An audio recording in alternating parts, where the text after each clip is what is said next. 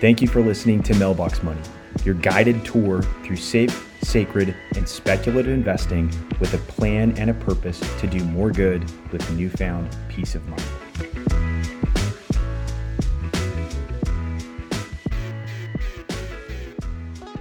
All right, welcome to Mailbox Money. My name is Ryan Kruger, and I am joined by my partner and my good buddy Jackson Wood from Texas to Idaho to all of our friends all over the country. And we hope we meet some new ones sharing some ideas right here. I was recently asked, Jackson, a hard question if there was one piece of advice. I hope this doesn't diminish all the other episodes. if there was one piece of advice that when you look back, and I started in 1996 as a professional money manager, what would the one piece of advice be that has made the biggest difference? And after a lot of thought, and we wanted to share a couple of real life examples on this episode that I think are hiding in plain sight, which is one of the reasons that make it, it not only a secret, but also much more accessible than people realize, which I get excited about sharing that piece of advice would be the most successful people that I've studied and watched and were privileged to work for a lot of them. They are playing the long game. And that is not to be confused with the old investment answer to any question that advisors say, just hang in there, which is their lazy way of saying, I hope you don't call back for a little while. Um, no, I've told people to fire us if we ever tell them to just hang in there.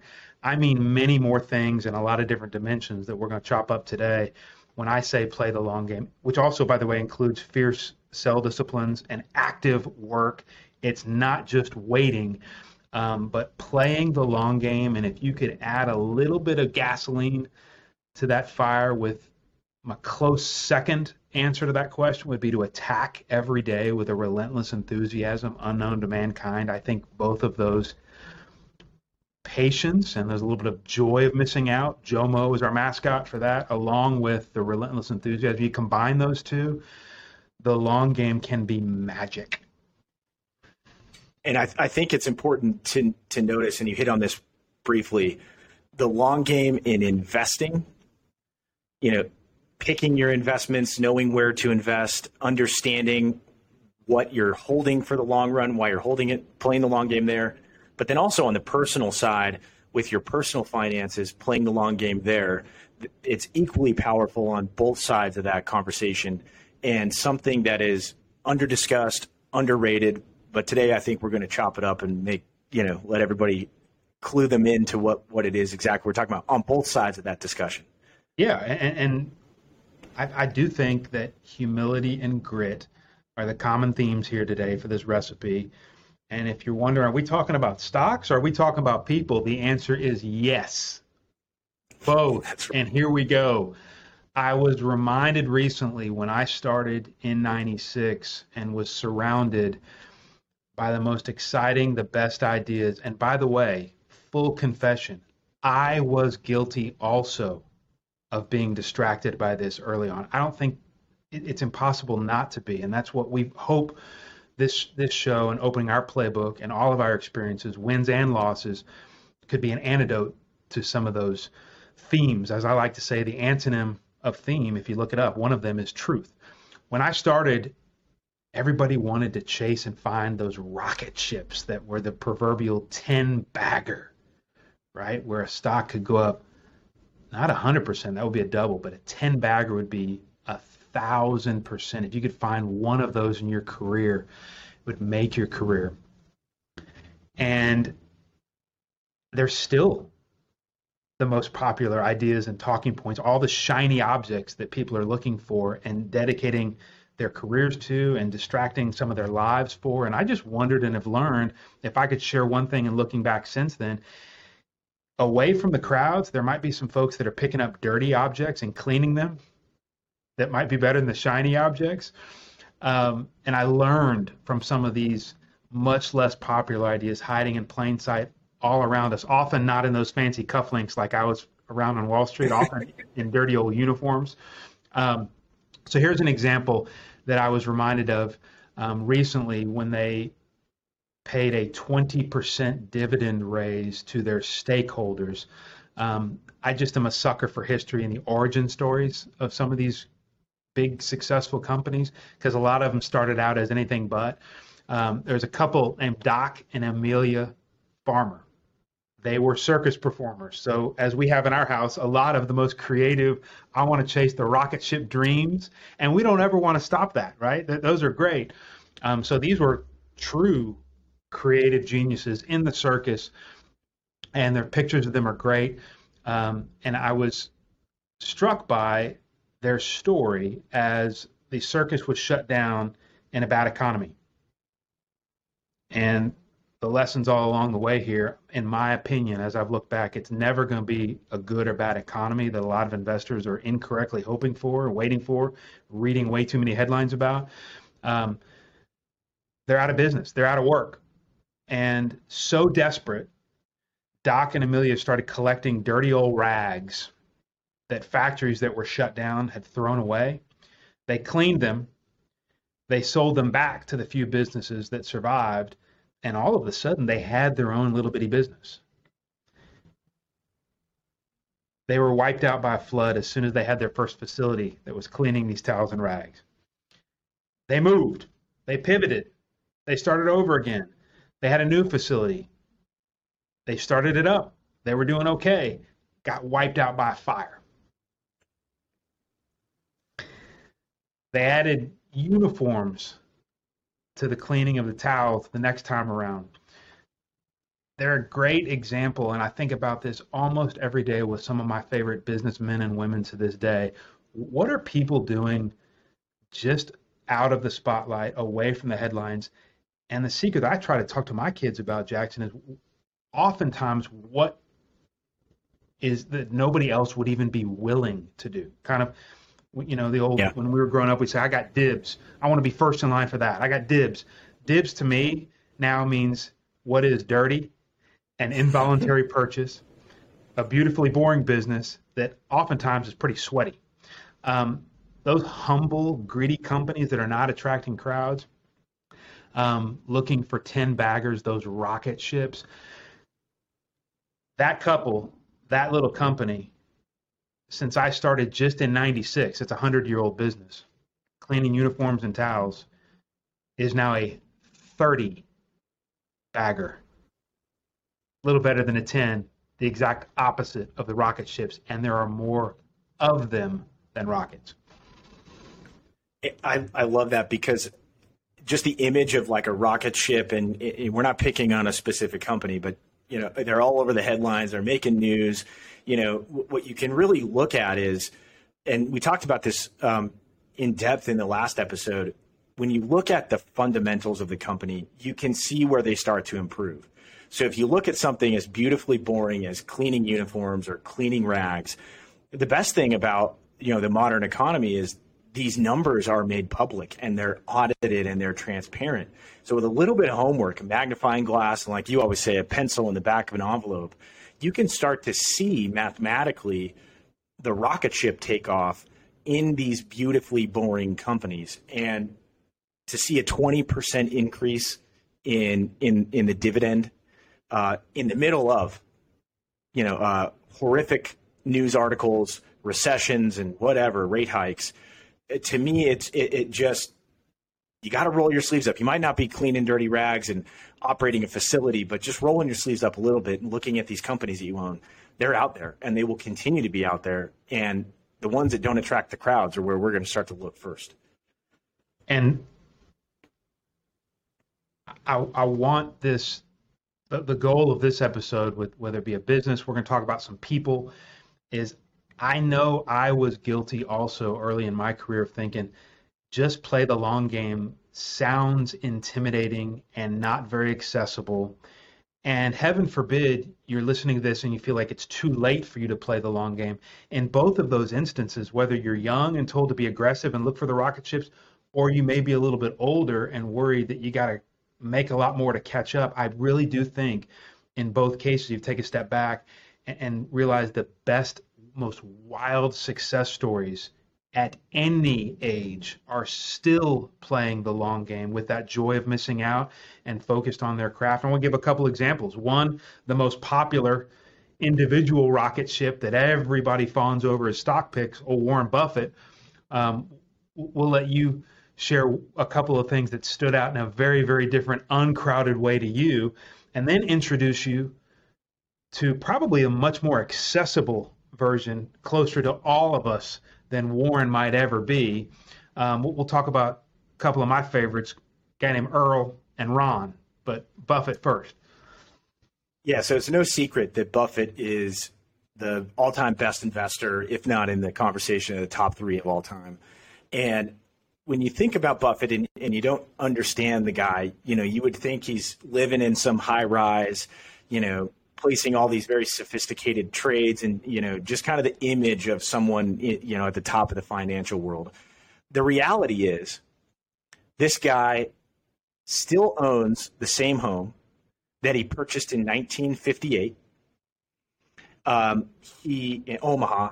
He eats at McDonald's which is you know kind of funny. One of the world's richest, the one of the richest people to ever exist, to ever live, eats at McDonald's. I wouldn't recommend it following his dietary advice, but he's the definition of, of playing the long game. And one of the most mind-boggling stats about Warren Buffett is that 99% of his net worth, currently in the billions, I mean, 60 billion, I have to get the exact number, but I mean, the, top 10, one of the richest guys in the world 99% of that wealth came after age 50. Right? So he had already built Berkshire Hathaway. He was already all over the news. He was already one of the most respected figures in, in financial history. Yet 99% of his net worth came after the age of 50. And so when we look at Buffett as, you know, people are paying a million dollars to go to lunch with this guy and pick his brain for an hour, he's the definition of grit hard work, patience, persistence, and also not letting kind of the ego get to his head because there's a video on YouTube you can you can watch this. It's one of the most fascinating things. I've got his book just over there, right in, when you walk in my my uh, in my office. All of his quarterly letters that he writes, but um, there's a video of him. He goes out to dinner, and you know you think, okay, billionaire is going to be, you know, just flanked by security guards, and maybe he'll take his helicopter. Drives this old Ford you know, not a Crown Vic, but some something like that. Maybe it's a Buick. I think he may be upgraded to a Buick. Goes to this diner, orders hash browns and a T-bone steak. If the market is doing well, if not, he'll just go home and probably make a peanut butter and jelly sandwich and drink a you know a cherry coke. But he's when we look at him, I, I think the story um, we get distracted by looking at his success with investment, you know, stock selection and all that. But the real story and the powerful thing is he just stuck to it and he just did the did the hard work, rolled up his sleeves, and now he's enjoying the dividends and the results of that over the course of his entire career. And to me, that's just a, a really powerful example and something that you know a lesson that we can take aside from the stock picks and the investment component is just the grit and the t- determination that he has to really stick to the process and play the long game. Humility, the lesson there, and I think people that roll their eyes while he's rolling up his sleeves, and a lot of others like him, and, and a lot more humble examples. We're about to share too that a lot more accessible. Um, you know, if you're rolling your eyes or thinking it's going to be different, and I wish I was born at the right time, or he had different market and different stuff, you know, the good old days. I, I would strongly suggest, and it's just my mental hack. Every time you hear the good old days with some wishful thinking that it's not going to be repeated, just realize and think and get excited, in my opinion, about knowing somebody right now is creating better new days. And it's a fact. Um, give you a couple more simple examples. Um, but I do think that's that's the key, and that's why these secrets are hiding in plain sight. That's why it feels so inaccessible. Is everybody's either too nostalgic, wishing they could hit the rewind button, or feverishly trying to mash the fast forward button and get there faster and not just willing to enjoy the steak and hash browns right now, smiling at all the other people looking at him. Isn't that bad for you? Shouldn't you be doing that? He's just busy doing what he does. Um, yeah. And a couple of other examples to prove that it's not a good or bad economy. It's about good or bad choices at any age, and it's never too late to start playing the long game. If you haven't adopted this, um, the age of 44, 47, 50, and 51, those were the founders' age when they each started their own little companies. Shops we now know as Walmart, Costco, Home Depot, and Starbucks. Next time you hear good old days, wonder or be one of the guys or gals solving a problem, grabbing something that nobody else wants to touch. It's not a shiny object, perhaps, and making better new days. I want to give two examples of folks that, that mean a lot to me that I, I learned from. Um, one of them gave the, some of the best advice of all. It's who you listen to.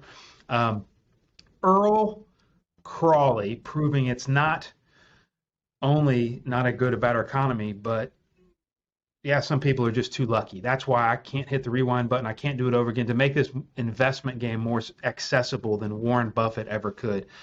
So Earl's childhood was spent in an orphanage for a large part, and the rest of it spent growing up poor. He also had the additional bad luck of being dyslexic. He said, I was always put in the slow kids class, but, and I quote, Earl said, but God gave me the gift and the ability to listen. So Earl worked in a parking lot as an attendant for $12 an hour and never made more than $20,000 a year. Earl started saving with a couple of savings bonds, and then the rest of it was always in dividend paying stocks, which he reinvested. And he said it, he did it, and his plan was I just nickel and dimed it.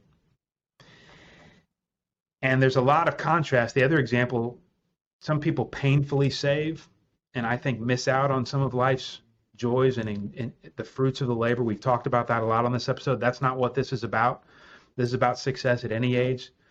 Freedom Day is not about saving all gratifications. He actually paid for his own home, debt free, sent three kids through private Catholic school on that salary, and still when he passed, had enough dividend paying stocks to have amassed a nest egg of $600,000, which he gave away and started an investment club at his church. I love that story. And I'm reminded of, I can't remember which high profile, high flying CEO it was. Um, it's the guy, you, will tell me, it's the guy that owns Lanai in Hawaii, started a cloud computing company. You, um, you, you, didn't take me to Hawaii the last couple of times you've been. I'm not sure. yeah, I got to thank my grandparents for their condo there. Uh, I'm too cheap to, to go there if I got to pay the full price. Um, but he said, you know, I was born with every disadvantage I needed to succeed. Amen. And I'm, I'm going to interject a, a, really quick personal example that I think will resonate uh, and, and maybe make some people laugh. So I'm 24, 25 years old.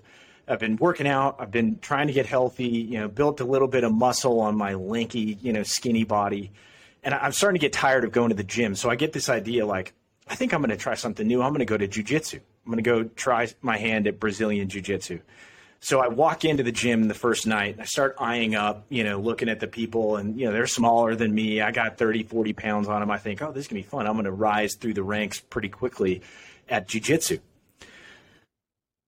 in jiu-jitsu you do this thing called rolling where you basically just mock fight everybody at the end of the class you know and it's an hour an hour and a half after i got done rolling as the biggest person and i'm not super huge but as the biggest person in class that night i was the i was humbled faster than i have ever been humbled in my entire life i went home filled the bathtub which i, I don't like taking baths i filled that thing with two bags of epsom salt and i realized like I got demolished by the instructor's wife.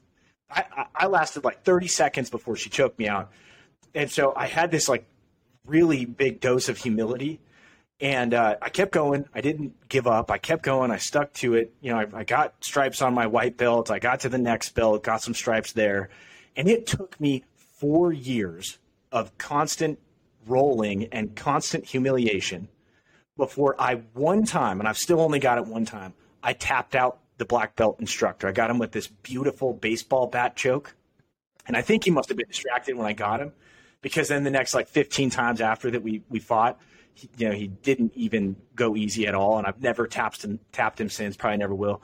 But in my mind, like, yeah, that's kind of a silly story. But in my mind, you know, I started to see after years of dedication, a glimmer of hope. And I could start, you know, anybody that was newer than me, I could tap them out. And I, I could start to see the steps on the ladder that I needed to take to become, you know, a somewhat decent, you know, jujitsu practitioner or whatever. And I just love those ideas of, of, you know, I started with every disadvantage I needed to succeed. I nickel and dimed my way to success. And to me, another uh, client story that resonates with me are teachers, right? Teachers, police officers, firefighters.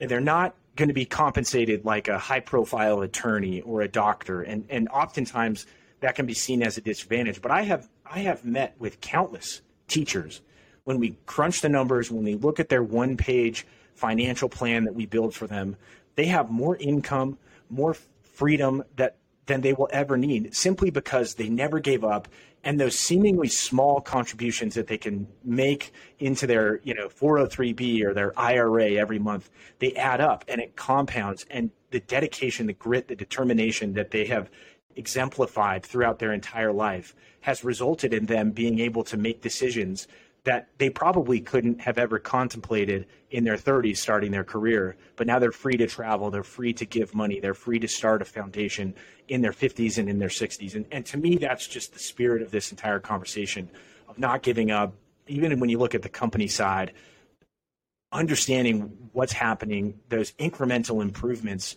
over time turn into tremendous long-term results. Hey and that's part of what mailbox money is to us right? This is not about investment recommendations. I've said it many times. The greatest trick the devil ever played on investors is making them think it's the investment part that matters the most. The greatest ROI you'll have is on your craft, period. Plain and simple. That's from two guys in an industry that's supposed to tell you it's all about the investment and the planning.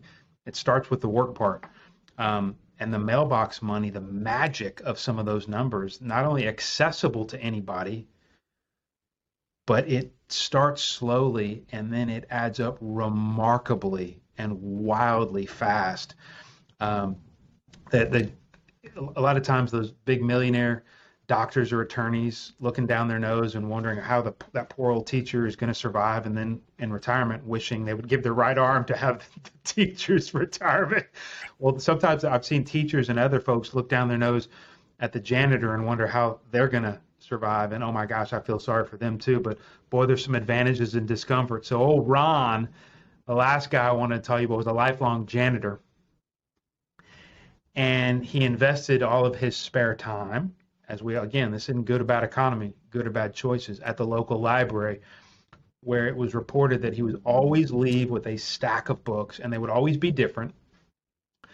Um, after he passed really is the only time people learned about the other side of, of Ron, his attorney, um, walking him to the car the very last time when his health was in decline.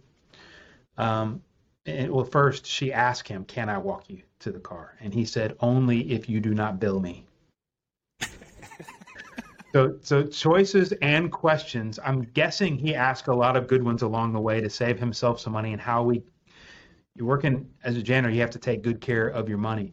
She said, I, I never knew how much money he had, um, but she did say the only time it ever came up, he he told her the only secret what he learned in that library, um, which he never said he read a book on investing. He was reading on different subjects and companies, and he goes, all I did was avoid companies I couldn't understand and then with a couple of bucks, I bought companies I did understand and I reinvested the dividends.